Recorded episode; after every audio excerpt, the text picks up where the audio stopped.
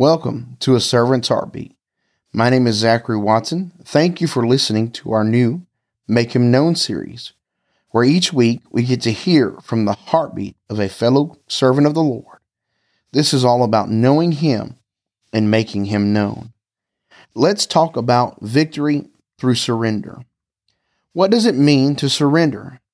One definition is to cease resistance to an enemy or opponent and submit to their authority.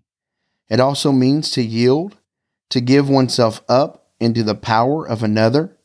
That is what we do when we lift our hands in church.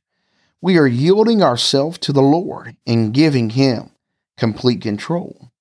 The universal sign for surrender is lifting your hands. In any country you're in, any place that you're in, if a police officer comes in and tells you to freeze, you will immediately lift up your hands as a sign of surrender.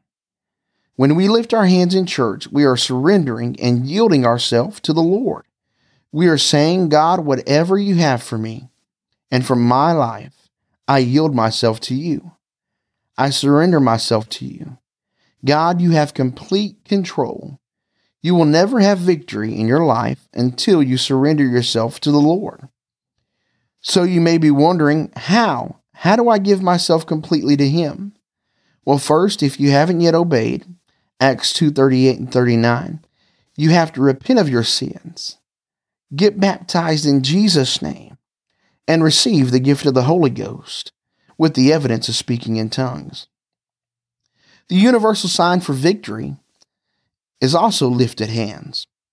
In the Olympics, when the runner completes the race, Immediately, the runner will throw up their hands in a sign of victory.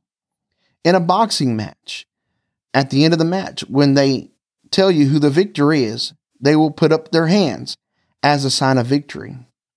If you want victory in your life, you must first surrender to God.